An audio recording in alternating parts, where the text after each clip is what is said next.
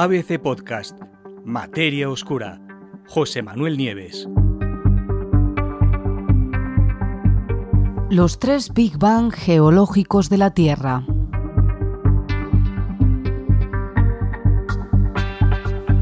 En tres momentos diferentes del pasado, la actividad geológica de la Tierra se disparó.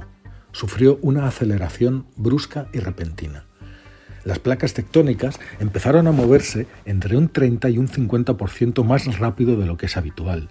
Se produjeron numerosas explosiones de actividad volcánica y se formaron montañas que ayudaron a crear nuevos supercontinentes. Se trata de tres auténticos Big Bangs geológicos, que según los investigadores podrían además haber jugado un papel fundamental en el proceso de evolución de la vida en nuestro planeta. El investigador principal se llama Kent Conley y lleva muchos años tratando de entender cómo se comportaban en el pasado las grandes placas tectónicas que forman parte de la corteza terrestre. Y ya en 2014 se dio cuenta de que esas placas se mueven hoy, en la actualidad, mucho más deprisa que hace mil millones de años.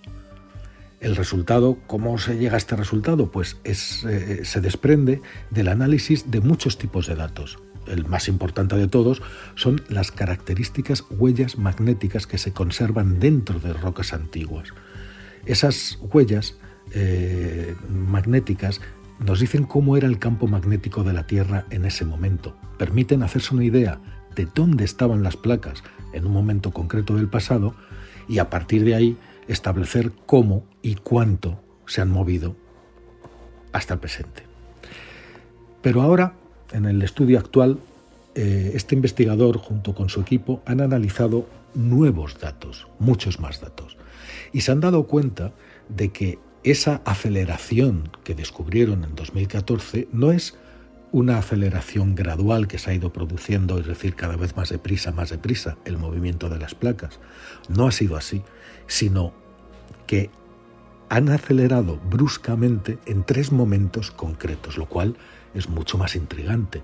Es decir, hubo tres episodios de aceleración y se produjeron concretamente hace 600 millones, 1100 millones y 1850 millones de años.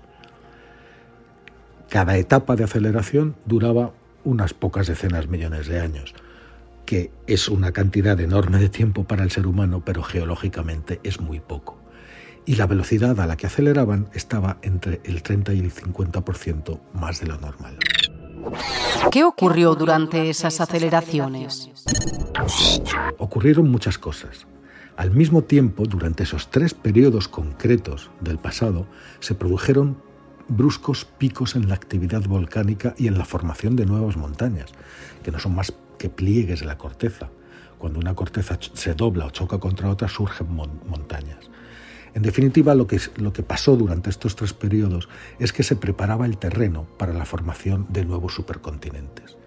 Fijaros porque es que coinciden la historia de, los, de algunos de los supercontinentes, supercontinentes conocidos, tres de ellos, coinciden en fechas con estas tres aceleraciones. Por ejemplo, Nuna, un supercontinente que se formó hace unos 1850 de años, Rodinia, que se formó hace 1.100 millones de años, y el último, el más reciente, Pangea, que tiene cerca de 600 millones de años, que justamente son las fechas de las tres aceleraciones. La conclusión es que algo muy dramático tenía que estar sucediendo durante esos periodos de tiempo concretos, algo en lo profundo de la Tierra, en el manto, que estaba afectando a todos esos sistemas.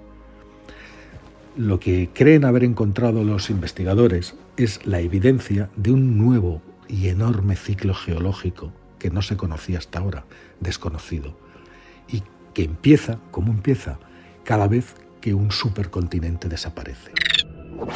¿Y cómo funciona ese nuevo ciclo?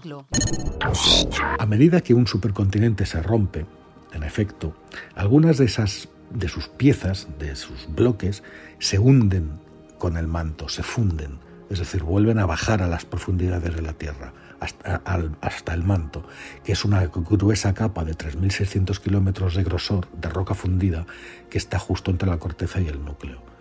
Bueno, pues según los investigadores, esos grandes fragmentos de corteza desprendidos de los supercontinentes pueden tardar entre 100 y 200 millones de años en bajar hasta los tramos inferiores del manto, Y cuando llegan allí, las enormes presiones y temperaturas los convierten, los calientan tanto que los convierten en una columna de roca enormemente caliente, mucho más que su, entorno.